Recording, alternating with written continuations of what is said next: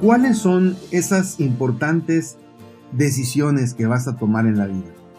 Hay muchas, pero yo quiero compartir cuatro que son determinantes, como te he mencionado, para construir tu presente y proyectar tu futuro. Y vamos a empezar con la primera. Una pregunta crucial para ti es, ¿cuál va a ser la profesión de tu vida? Sí, es muy triste ver jóvenes que nunca tienen tiempo para reflexionar sobre esta cuestión. Pero la realidad es que si tú no aprovechas bien el tiempo, no sabrás lo que quieres en esta vida y serás improductivo. Recuerda, joven, que hoy puedes soñar. El cielo es el límite de todas tus aspiraciones y podrás alcanzar todo lo que te propongas. Estudiar una licenciatura, por ejemplo, emprender un negocio, terminar tal vez una maestría o un doctorado, ¿por qué no?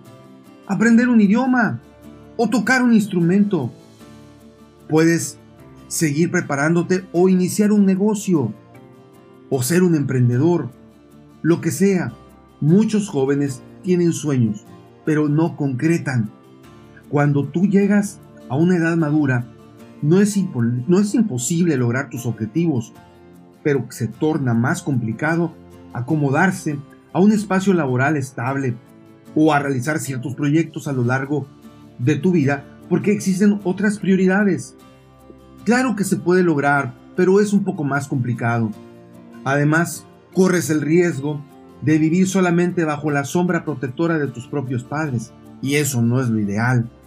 Así que aprovecha bien las oportunidades, tómate tu tiempo para meditar y escuchar el consejo de esas personas sabias que prestan atención a las a los consejos que te van a dar para que sobre todo te definan qué es lo que realmente quieres en esta vida. Por eso es muy importante ponerle atención también a los orientadores vocacionales antes de decidir qué profesión o a qué trabajo vas a estudiar o vas a más bien a desempeñar.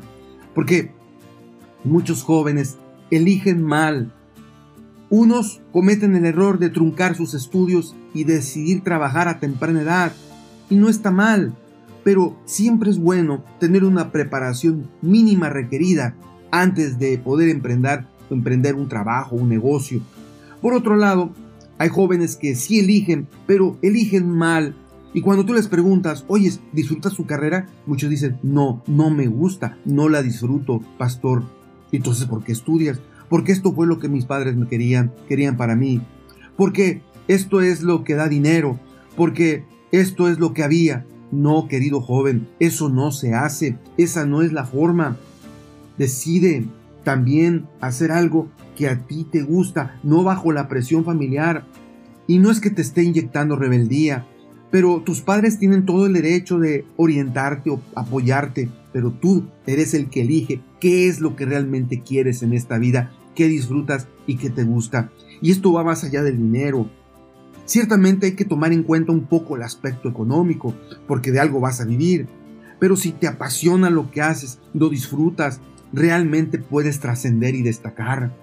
No hay algo más hermoso en este mundo de que dedicar tu vida a hacer aquello que disfrutas.